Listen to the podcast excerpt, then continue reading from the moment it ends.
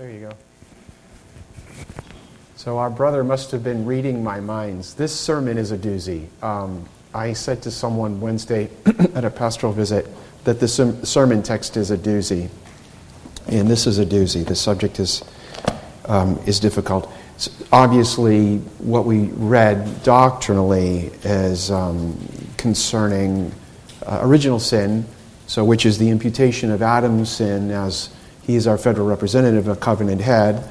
Uh, in the New England Primer, in Adam's fall, we sinned all. So whatever he did or failed, uh, we get his, his um, uh, demerits, as it were. So it's the conveyance through ordinary generation of the corruption, and then the imputation, which is kind of forensic or legal, of the guilty sentence. Not guilty feeling, guilty sentence of sin, which is to say death. And then from the, the, the original sin proceed all actual sins. And the, the general subject of what we just read, um, if you're a visitor, you'll probably never come back, but it's called total depravity. And then if you wonder, well, how does the business of um, free will work with uh, all of this business? Um, if you're not on the church uh, list to get my notes, um, I'm going to include in tonight's sermon's notes uh, the business of free agency versus free will. It's an interesting, uh, there are two articles, one by J.I. Packer and the other by John Murray. If you're wrestling with the business of free will, um, you, you, should put your, your, name on that email list, and, and I think J.I. Packer and, uh, and uh, Murray will help you. Okay, Acts chapter 16. Tur- turn in your Bibles there. I keep thinking I can make it further down the road uh, in, the, in the passage week by week, but I, I guess I can't. Um, okay, I'm going to read 16 through 21, 16 for some context, but my text really is in 19 through 20. 21. Um, you know what? Let's pick up 14. We'll see happy news with the conversion of, uh, of Lydia, the businesswoman, and then some sadder news with the demon possession of the poor slave, slave girl. And then the, the masters of the slave girl, they're equally possessed by the devil and they reject Christ too. But John, uh, uh Acts 16, verse 14. Hear God's holy word. A woman named Lydia from the city of Thyatira, a seller of purple fabrics, a worshiper of God, was listening, and the Lord opened her heart to respond to all of the things spoken by Paul. When she and her household had been baptized, she urged us, saying, If you have judged me to be faithful of the Lord, come into my house and stay. And she prevailed upon us. It happened as we were going to the place of prayer, a slave girl having a spirit of divination met us, who was bringing her masters much profit by fortune telling. Following after Paul and after us, she kept crying out, These men are bondservants of the Most High God, who are proclaiming to you the way of salvation. She continued doing this for many days, but Paul was greatly annoyed and turned around and said to the Spirit, I command you in the name of Jesus Christ to come out of her. And it came out of her that very moment. But when her masters saw that their hope of profit was gone, they seized Paul and Silas. They dragged them into the marketplaces before the authorities. When they had brought them to the chief magistrates, they said, These men are throwing our city into confusion, being Jews, and they are proclaiming customs which is not lawful for us to accept or to observe, uh, being um, Romans. May God bless the reading of His Word and the extension of His kingdom and the destruction of the devil's kingdom. Uh, let's, let's pray. Gracious God, this is the day and the time, the occasion that you have ordained for the proclamation of your word, for the gathering in of your elect and the progressive um, uh, sanctification of your people.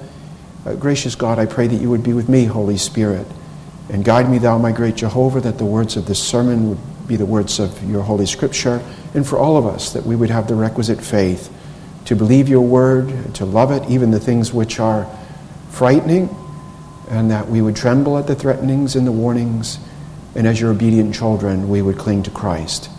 Have mercy upon us, Almighty God, in light of the weightiness of the subject.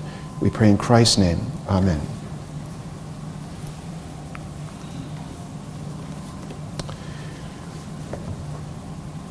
So, the section I just read, uh, obviously, I, I, kind of prefaced it by the, the, reception of the gospel by a businesswoman, Lydia, and we're told why she believed in the Lord Jesus Christ as Paul was preaching Christ, which was what Paul was preaching.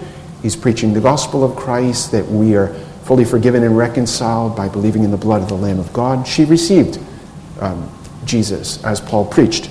And the Bible tells us how that occurred. The Lord opened her heart. I mentioned the total depravity of man. We'll talk about this in the body of the sermon. Uh, the only way that that is overcome is by a God who can do the impossible. He takes away our stony heart. This is Ezekiel 36. This is what it means to be born again in the church of my youth in New England. We thought born again Christians were in a cult.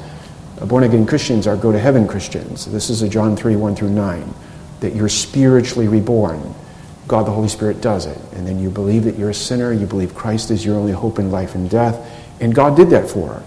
You remember when Jesus said to Peter, So who do you guys say that I am? And Peter said, You are the Christ, the Son of the living God. And what did Peter say? What did Jesus say to Peter? Blessed are you, Simon Bar Jonah, what? My Father. This is a gift of God. So belief is not something inherent or intrinsic in man. Men are fallen. And so when we believe, it's a miracle. Sometimes in when OPC men come to be OPC ministers, they always ask, Do you believe in miracles? And there's a theological discussion what a miracle is and what I believe in miracles. And um, there are, B.B. Uh, Warfield doesn't believe in the continuation of miracles. He's a genius, he defines it variously. I believe in miracles because I'm here. I was an unbeliever and now I'm a believer. Um, I was a dead and now I'm alive. I believe in miracles because I'm looking at people that were sinners, and now you're covered with the blood of the Lamb. To me, that's a miracle. That's Lydia.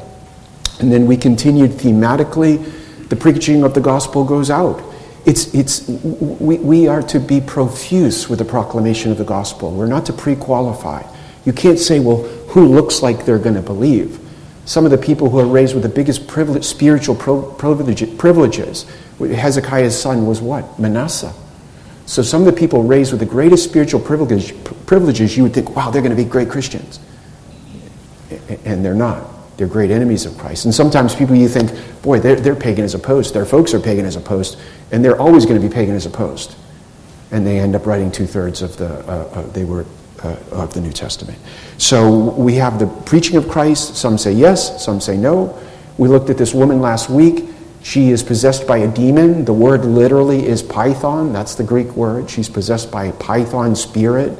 Python pneuma, python spirit. So she's demon possessed. And we talked about that last week. So she's the slave girl. And previously we had the businesswoman, both ends of the, the economic spectrum. God's not a respecter of people. Rich people come to know Christ, poor people reject Jesus, and vice versa. And we're going to look at the vice versa when we come to the masters of this slave girl who I am classifying as Christ rejectors. So a Christ receiver with Lydia, a Christ rejecter with the slave girl, and her masters likewise. We're going to consider them under the general heading of a Christ rejecter. Now, we get people visiting all the time, and people ask me, Do you think they'll stay? Do you think they'll stay? Do you think they'll stay? Do you think they'll come again? And I always think, Well, I don't know. I know my own preaching method, which is to take the Bible and plow through it, which I think it's plain vanilla. But sometimes I get looks like, what is this crazy thing you're talking about? Why are you doing this? I will never come back here again. So I think I'm doing something strange. But my library in my office is, runs from 1500s maybe to the 1800s. I stay in the older things. It's plain vanilla. But the subjects of the Bible can be fairly heavy. Am I right with that? I don't generally find, and Jesus was yucking it up and everybody was having a good time and let's go have ice cream. I don't find that.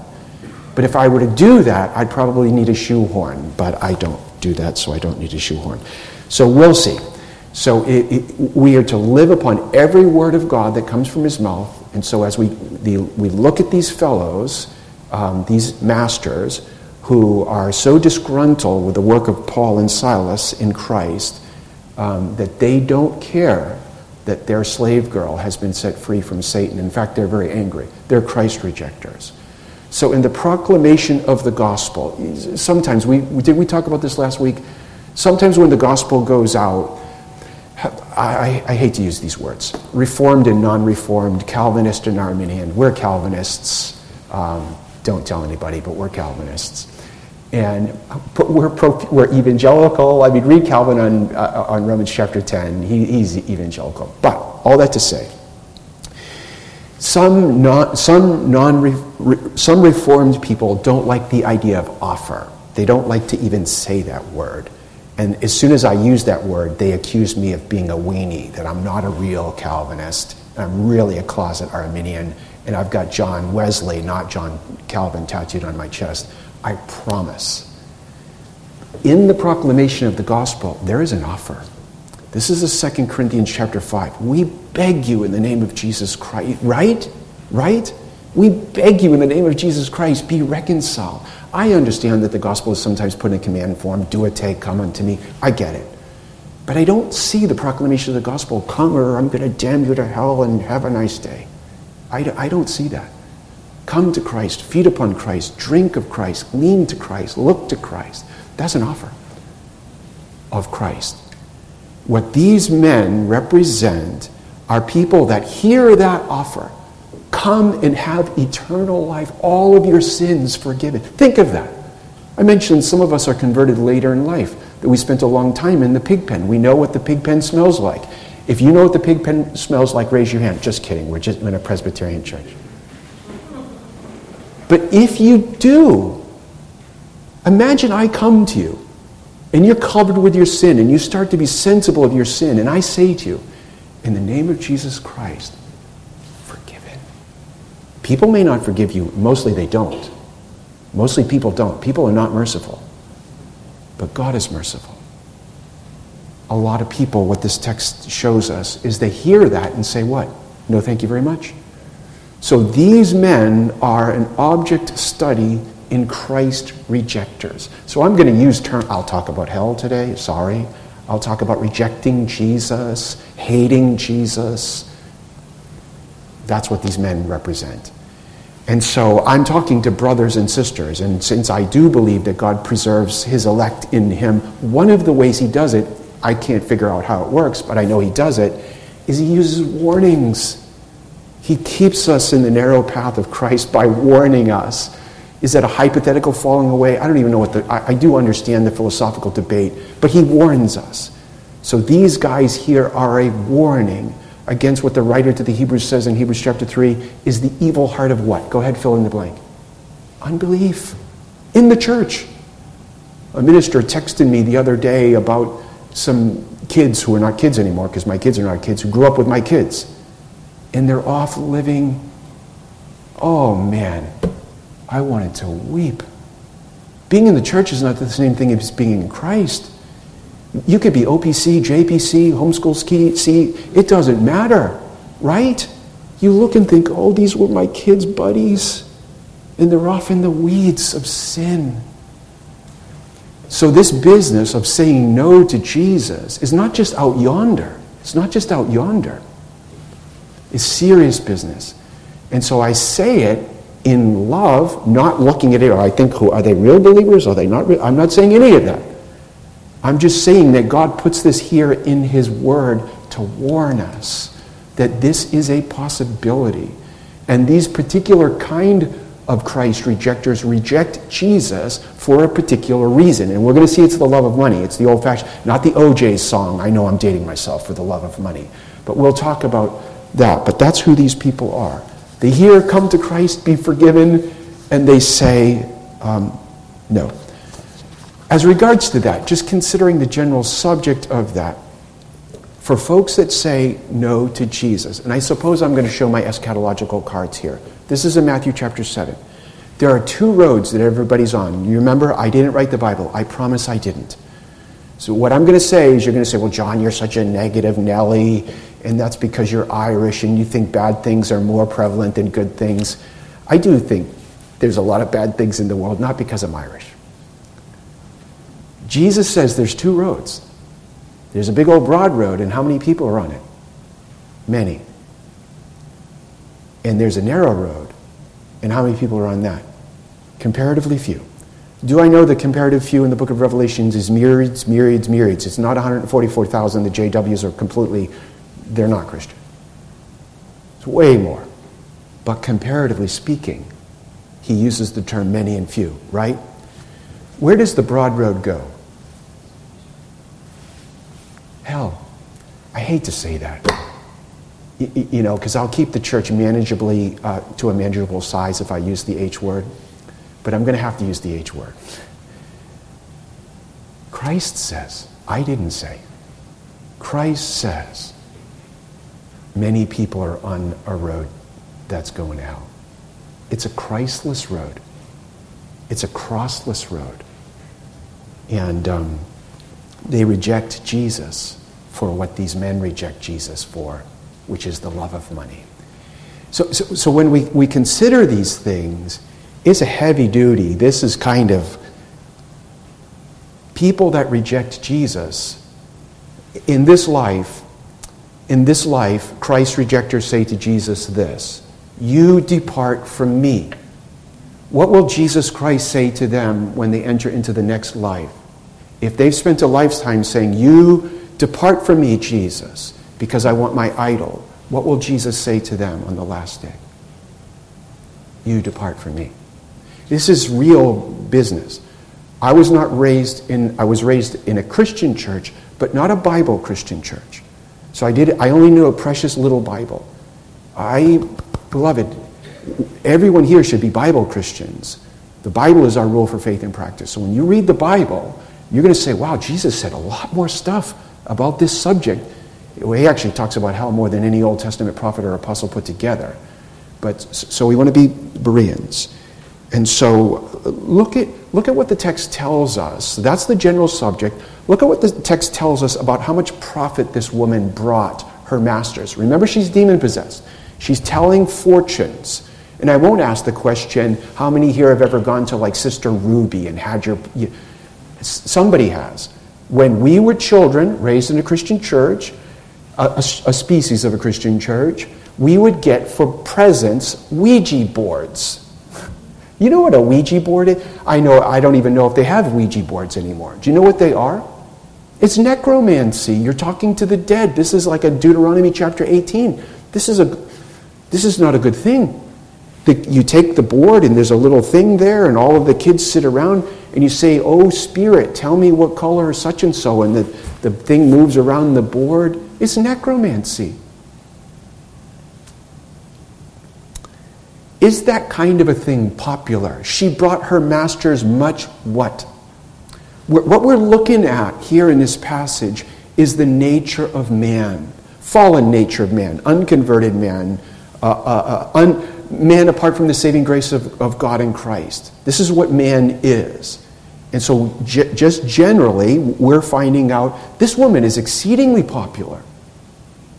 The popularity of, I'll tell your future by the power of the devil. Even Christians will sign up for that. This is why false religions, and I would argue false forms of Christianity, I hate to use the heretic, but since I'm talking about hell, let's throw heresy in there. So, false religions and heretical forms of Christianity are exceedingly popular. You need a shoehorn to get. They're very popular. That's what we learned here. She made a lot of money. People loved it. Why do they love it? The Bible says in 2 Corinthians chapter 4, a time will come when, when they hear just plain old Bible, plain old sacraments, what are they going to say? Boring, boring. We need something else. That's this. Remember, God liberated the children of Israel out of bondage. 430 years they're slaves. And God liberates them. What's the first thing they do? He's up, Moses is up on the mountain receiving the law of God, and what are they doing? Make a calf. And they rose up to what? Play. And there's a sexual connotation to that. Let's eat, drink, and be merry. The reason false religion and false forms of, of Christianity are popular is because they appeal to the flesh. They appeal to the flesh. So it reveals to us the nature of man. People, you, you've, you've seen this. Your best life now and these other, whatever they are and there's 50,000 people in a stadium taking notes. And we think, that charlatan. Why is that guy there? Because 50,000 people want him to be there, and they'll pay him big money to be there. So the flesh will pay big money to be kept in deception. These are people that say the truth is the lie, Christ alone pays for your sin. That's not true. And these are people that say that uh, the, the lie is truth. It's very popular. And so it's, all, I can't say this dogmatically that if I look out there and see a, a, a, form of religion that is exceedingly popular to people that are, you're looking like, this doesn't look like holy, I can almost tell you that it's antithetical to true religion. Uh, because um, what God says is true is generally not popular to the flesh. So, what we're looking at with these Christ rejectors is what we would consider to be the depravity of man. Now, when we talk about the depravity of man, if I were to ask you, uh, if you were to go outside and say to people, um, are people basically good or basically bad? What do you think they would say to you if you asked them that? Basically good, basically bad. What are they going to tell you? People are basically good. There's a street evangelist. His name is Ray Comfort. I want to say he's like 70, 72. I don't know his denominational stripe. I love him. Uh, he's a rock star. You can watch him on YouTube. And he does a series of law questions. I don't think he's reformed, but he's a, I love him. So he has law questions to get to the gospel. That's our Galatians chapter 3. This is completely legit. Have you broken the law? Therefore, you need the one who pays for the law. It's completely legit. And he asks the people these questions, something like this Have you ever stolen any, but anything? Have you ever lusted for anything? Have you ever taken God's name in vain? Stuff like that. Have you ever disobeyed mom and dad? And then after they've told him he's a good person, then he says something like this So you're a lying, thieving, blaspheming adulterer. And then he'll say, So now that these things are true, do you still say that you're a good person? And what do they say back to him? Yeah. Yeah. What is this, beloved? Man is spiritually dead. You could have the glossy photos of them holding up the bank. You, you literally could, this is you. Let me press play. This is you. And they're going to look you right in the face and say, What? Ah, I'm a good person. I'm a good person while I say no to Jesus. I'm on my way to heaven even while I say no to Jesus. Beloved, our view is not, we don't want our religion to be based on what man thinks. We want our religion to be based on what? What God says. And I'm not going to quote it because I'm going to get myself too bogged down. But Romans chapter 3, take verse 1 all the way to verse 18. No one does good, no one seeks God, everybody's a scallywag, and apart from the grace of God, we're all on the broad path, is what essentially says. That's what this man represents. And so we want to be Bereans. We want to, Jesus says, live on every word which proceeds from the mouth of God. So when we look at Christ rejectors, we want to see what the Bible says about these people. So when people say, you know, I say no to Jesus, but I'm still a good person, we don't mean do they not love their cat or can they make a peanut butter and jelly sandwich good. We don't mean that. We mean before God. What are they before God? Right? People can be, we're gentle and kind to our kids and our grandkids. We don't mean that. We mean before God are they good. And the Bible says to say no to Jesus in favor of money, that's bad that reveals anti God nature, anti Christ, pro Satan. I hate to say it, but that's what we're looking at. That's what these people represent. We mentioned last week, which is what this fellow is, these masters. We mentioned last week that not only does the Bible tell us that people are dead in their sins and trespasses, Ephesians 2 1 through 3, that, that they are enslaved to the devil. I, I said the other day, sometimes Christians in the church, we look down our snoots at other people. You know what I mean, look down our snoots. Mm, I can't believe you're so disgustingly dirty. I'm not pro sin, I'm not pro living in sin or anything, but Jesus is in the saving sinners business. He didn't come for the righteous. we thank God that He didn't look down his snoot on sinners because we'd all go to hell. Everyone apart from the grace of God in Christ, everyone is the slave girl possessed by the devil, controlled by the devil. Everyone is like these men. Apart from the grace of God in Christ, we're all Christ rejectors. The Bible says this 2 Corinthians 4. Ready? Even if our gospel is veiled, it is veiled to those who are perishing, in whose case, now, now listen to this in whose case the God of this world, that's the devil, has blinded the minds of the unbelieving so that they might not see the light of the gospel of the glory of Christ, who is the image of God, is a spiritual problem. This isn't rich folks against poor folks, black folks against white folks, Democrat folks against Republican folks. That's not the problem. And I'm a conservative, this and that. And if you come to the house, I'll tell you how to, I vote. And if you want to know how I'm doing, losing all my weight on my diet, I'll tell you that too when you come to the house. But man's problem is not that I was 50 pounds overweight. Man's problem is we're spiritually bound to the devil. And what's the solution for that? Jesus is the solution. In the name of Jesus Christ, live. Christ is the strong man. He breaks the power of the devil, not me.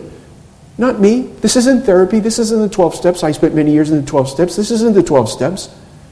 This is the spiritual power breaking a spiritual power. Christ the greater breaking the dominion of the devil. This is a Colossians 1:13.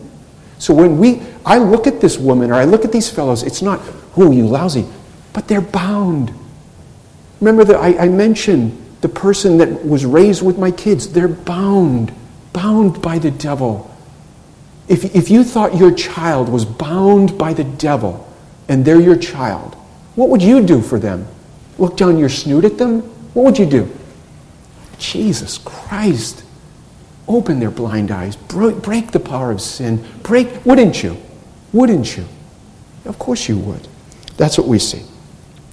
Now, when we look at this Christ rejecter, they represent this, this, these masters, they represent a, a certain class. Different people reject Jesus. They say no to Jesus for different reasons. Some people reject Jesus. I can remember I rejected Jesus for this reason. When the Campus Crusade for Christ kids came to me at UMass Amherst, where I went to school, they said, You should become a Christian, born again, Bible believing Protestant Christian. And I asked them, if I become a Christian, can I still drink beer until it comes out my eyeballs? And they said, no, no, that you, you can't really, you can't be a drunken loon and, and be a Christian. And I said, well, if I can't be a drunken loon and be a Christian, no thank you, ma'am.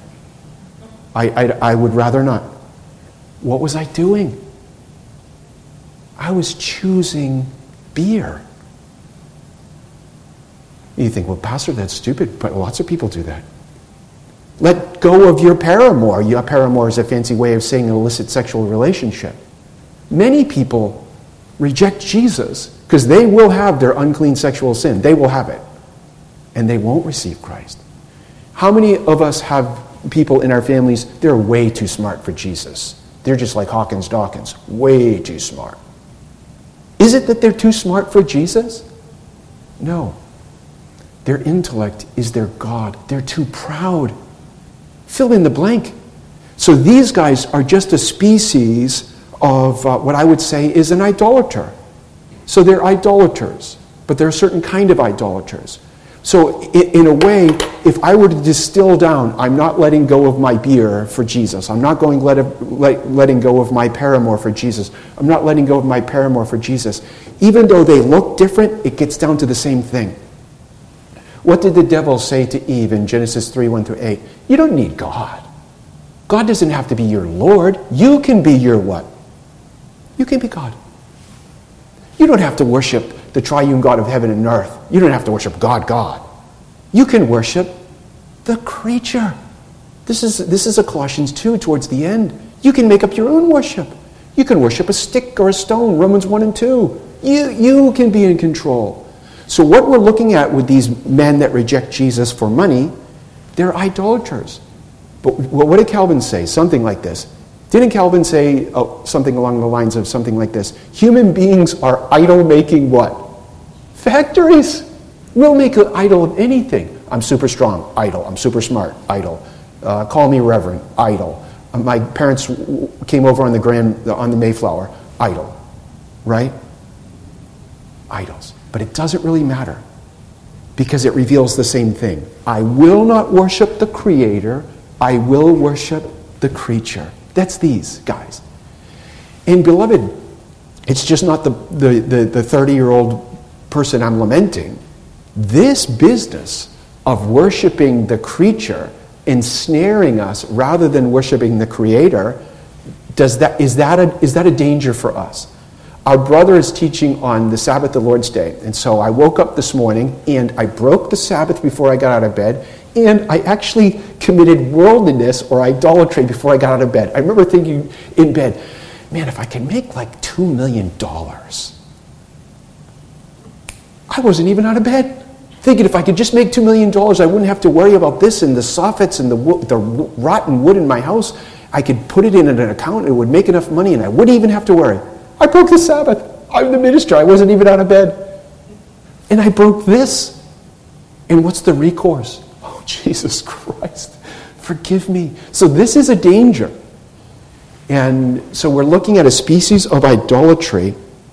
And when we look at these Christ rejectors being a species of idolaters, and what does the Bible say? Idolaters will not what? Inherit? Right. Idolatry is a form of self worship, creature worship, world worship.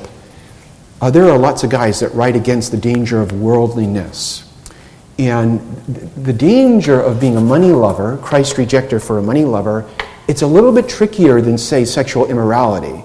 If you're married and you have your wife, and some woman that's not your wife comes along and says, Shazam, generally, within the breast of a Christian guy is like, get your coat, Joseph, and run for the hills. Because you see it. Am I right with that? You see it. But when this business comes along, well, you need to go to work, and men work, and men should make lots of money, because who doesn't like lots of money? It's trickier. It's, it's a trickier form of sin. I would say when Saul kills his thousands and David kills his ten thousands, I think sexual immorality kills its thousands, and worldliness, this, the unlawful use of a lawful thing kills its ten thousands. I got to work. I got to make money.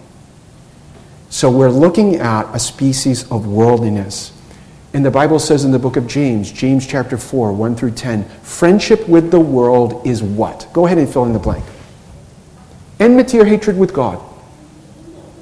Now, so if, if we were to climb into our heads and we see people that are idolaters, people that are friends with the world, and for these people that reject Jesus in favor of the, of the world, they are living like they have no soul. I mentioned I'm on a super duper diet. And there's a couple of these gurus that I follow. Do this, do that, and you'll lose this much weight. And there's a new guy that I'm, I'm watching. And a lot of times the guys will reveal their philosophical, and I would say even their theological worldviews. And then I either have to give them the nicks or not. And so this one guy I'm following, he's a longevity guy. You could live to a million. Who wants to live to a million? And so he's a longevity guy. And so he says, Oh, you can do this and eat, eat beets and eat this. And I'm like, Yes, eat beets, check. Eat that, check. Then he has a video, How Not to Die.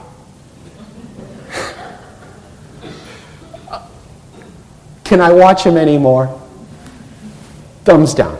So now you're not wanting to go from 200 to 50, you're trying to beat the curse. You're trying to beat 1 Corinthians chapter 5. You're trying to beat Genesis 2 16, 17. You're trying to beat Hebrews chapter 9. It's appointed by God for all men to die and then appear to the judgment. I can't listen to you. I'll have to watch the other guy. If you watch some of these guys, and I watch them, all they talk about, I'm monitoring my blood, I'm monitoring this, I'm monitoring that. It's all body, all physical. And I'm, I'm for taking care of yourself. Go for a jog, eat carrots, all that good stuff. All body. These guys that reject Jesus for money are, are, are not only the idolaters and friends of the world, they live like they have no soul. They live like they have no soul. We're not animals. We, it, human beings are, are mammals, but we're not just an animal. God has placed what within the bosom or the heart of every human being? Eternity. We have an eternal soul. So after you live, whatever, you, however long you've lived, I've done the funeral of a two-day-old baby girl and a 103-year-old woman. What, however long you live, when we die, what happens to our soul? We either go, go up to live in the favorable presence of God in Christ or we go away from the favorable presence of God in Christ. But the man who says, I'm all about my money, I'm all about the world, I'm all about this, they live like they have no soul. My kids are 35 and 33. They're not kids anymore. I have kids with my kids. And I suppose this is true for all parents. Honey, don't be allergic to work. Figure out how to do whatever so you can figure out how to pay rent and maybe get married when you, you hit a certain age. We want our kids to, right? But do we work good for the good of their souls? I know the Puritans when, would write out their own uh, fu- funerals, and I've said this to my kids if you burn me, I'm coming back to get you. Don't you burn me. You bury me and you bury your mother. It's a thing I have, no extra charge for that. We can discuss this later. So I've told both my kids do not burn me or your mother. You better bury us. The Puritans would write it in their, in their, in their, their wills. It would be a spiritual treatise. I want the spiritual good of my kid. But the worldling, it's all about this world. It's just, it's just my body, my physique, my, my money, my wealth. And they're rejecting Jesus for that. But, beloved, what's the problem with that? Many years ago, I had a bug guy come here. And if you're a serviceman and you come to this church, you're getting Jesus. I'm blasting you with Jesus while you're walking you around. And he said, okay, I, he goes, uh, can I go first and then you go? I said, you go first and then I go. He said, I don't believe any of this. Da, da, da. And he said, now you go. And I said, just don't die. because you're going to be in the presence of the triune God and you're going to hear what? Depart, you idolater. Depart, you friend of the world. Depart, you who live like no, no soul. These guys were. What, what is money? What is gold? You ever watch anybody die? You ever watch anybody die? I have. Were they saying, you know what? I wish I had another car or a shinier boat. No, what are they praying? God help me. God have mercy on me. If they're believers. No one cares about the cash when they're on their deathbed. They're going to leave it all, all behind. So when we look at these guys, these, these masters are here to frighten us. I just confess that I broke the Sabbath and I, was a, I committed idolatry with money. I wanted two million, not a million. A million's not enough anymore. You've got to have two million because the interest rates are such garbage. It, it, that's wrong. If, if, if, if you could quantify how much time you spend on thoughts, words, and actions, is it towards your body, the world, or is it for the good of your soul? Or the good of your, your, your children's soul? Is it Christ? Is it heaven? And be honest. Be honest. One of the reasons we walk around half bonkers, and everyone's half bonkers. I know everybody thinks, oh, I, we're not half bunkers. Oh, we're all half bunkers. One of the reasons is uh, our brothers teaching on the Sabbath, we won't take a break. And we won't do good for our souls. We're so wiped out filling them up with the, with the world. And that's what these guys represent. Judas lost what in favor of what? He rejected Jesus, eternal life, forgiveness of his sins for what? Go ahead, say it. 30 pieces of silver, one month's pay. People do way less than that. Way less. And he didn't even get to enjoy it, did he? That's who these fellows represent. I'm not going to, I've got gobs more. I could preach. I, I, could preach two or three sermons on this. I'm actually not going to um, preach two or three sermons because it's so, I, I just, it wouldn't be right. Um, I do want to say maybe five minutes more. But it, if you want the complete, I have a whole note on their enslavers of uh, slavery. I have an excursus on slavery. You get my notes. I do want to say this. People that hate and reject Jesus, they reveal their hatred of Jesus by their hatred of Christ's servants. That's what's going on. Paul and Silas come to Jesus, you can be forgiven. And what do they do? They physically grab these guys. I think they broke the law. I don't think a Roman could grab another Roman like citizen's arrest, which is what they did. They broke the law. If you know unbelievers who are enlightened, you know what I mean by enlightened? They have some degrees, they have some schmarts to them, they're from the Northeast. I'm just JK. And so they're enlightened and then you share Jesus is the way, the truth, and the life, the only sin bearer, what are they going to do to you? They're going to use a bad word. They're going to verbally abuse you. And then they're going to hurt you. See the, see, the natural man, even if you dress it up, underneath, what is the natural man? George Whitefield, half a beast and half a what? A devil. You will know true Christians by what? Their love for other true Christians. You say, well, do you, do you love Reformed Christians? I love Reformed Christians. I love everybody that loves Jesus. And do you disagree on the, the Nicky News and the second and tertiary things? Sure, we do. But who cares about that? We're gonna, in heaven, we're not going to have those ter- secondary, tertiary differences. You will know true Christians by their love of true Christians. How will you know a person that hates Jesus? By their hatred of Christians. That's this. And Jesus already tells the guys listen, if the world hates me, guess what they're going to do to you? This is why I keep the church manageably small. They're going to hate you. So this isn't about having my best life now? yes, it is. You're forgiven by Jesus. You have the love of the Father. You're infilled by the Holy Spirit. You have the increase of grace and the fellowship of brothers and sisters. Awesome. But the devil's going to try to kick your teeth in. And he's going to send his servants to hurt you, physically hurt you. And then what? Look at the tactic that these people take. Do they say to the civil magistrates, well, actually, the reason we're so mad is these guys cast out the spirit of Satan from our, our fortune telling girl and we lost our dough. Do they tell the truth? No. What do they do? They lie. The Puritans would say all the time when the devil comes and promises you something, okay, this is to all the married Christian guys, no extra charge for this one.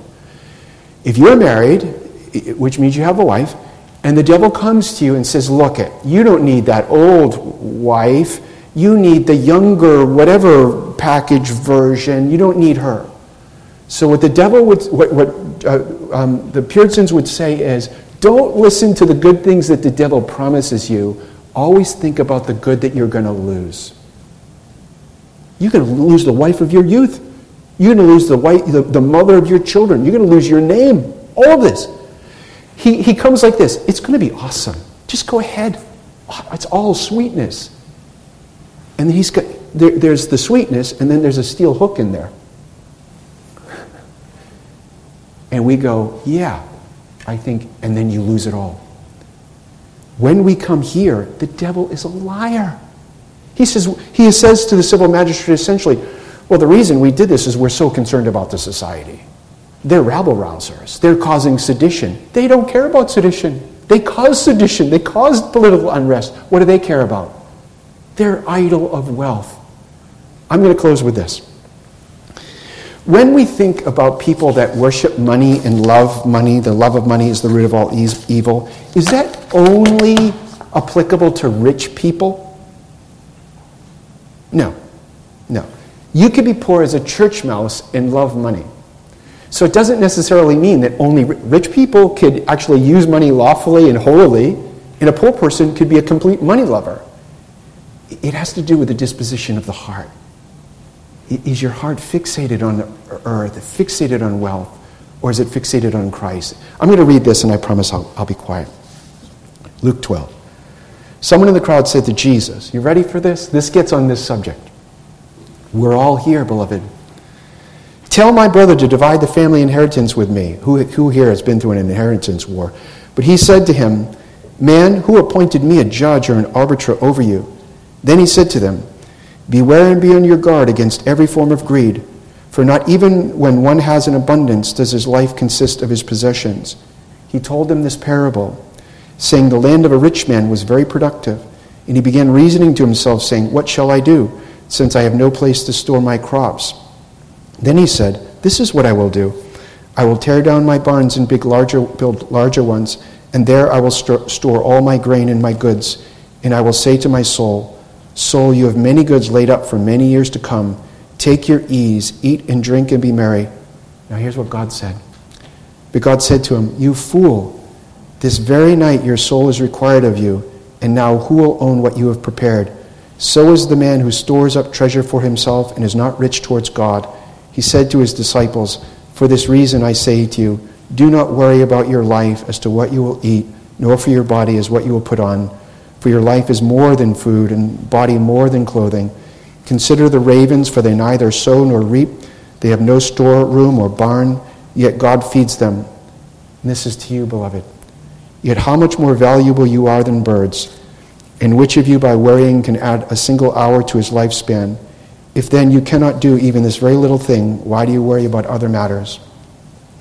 Consider the lilies, how they grow. They neither toil nor spin, but I tell you, not even Solomon in all his glory was clothed himself like one of these. But if God so clothes the grass of the field, which is alive today and tomorrow is thrown into the furnace, how much more will he clothe you?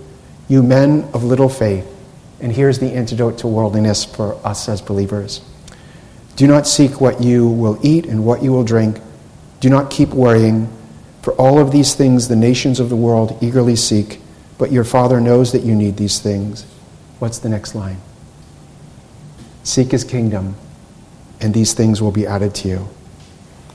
The apostle John closes his first epistle in 1 John chapter 5. Little children, beloved, keep yourself from idols. Look to Christ. May God be pleased with the preaching of his word.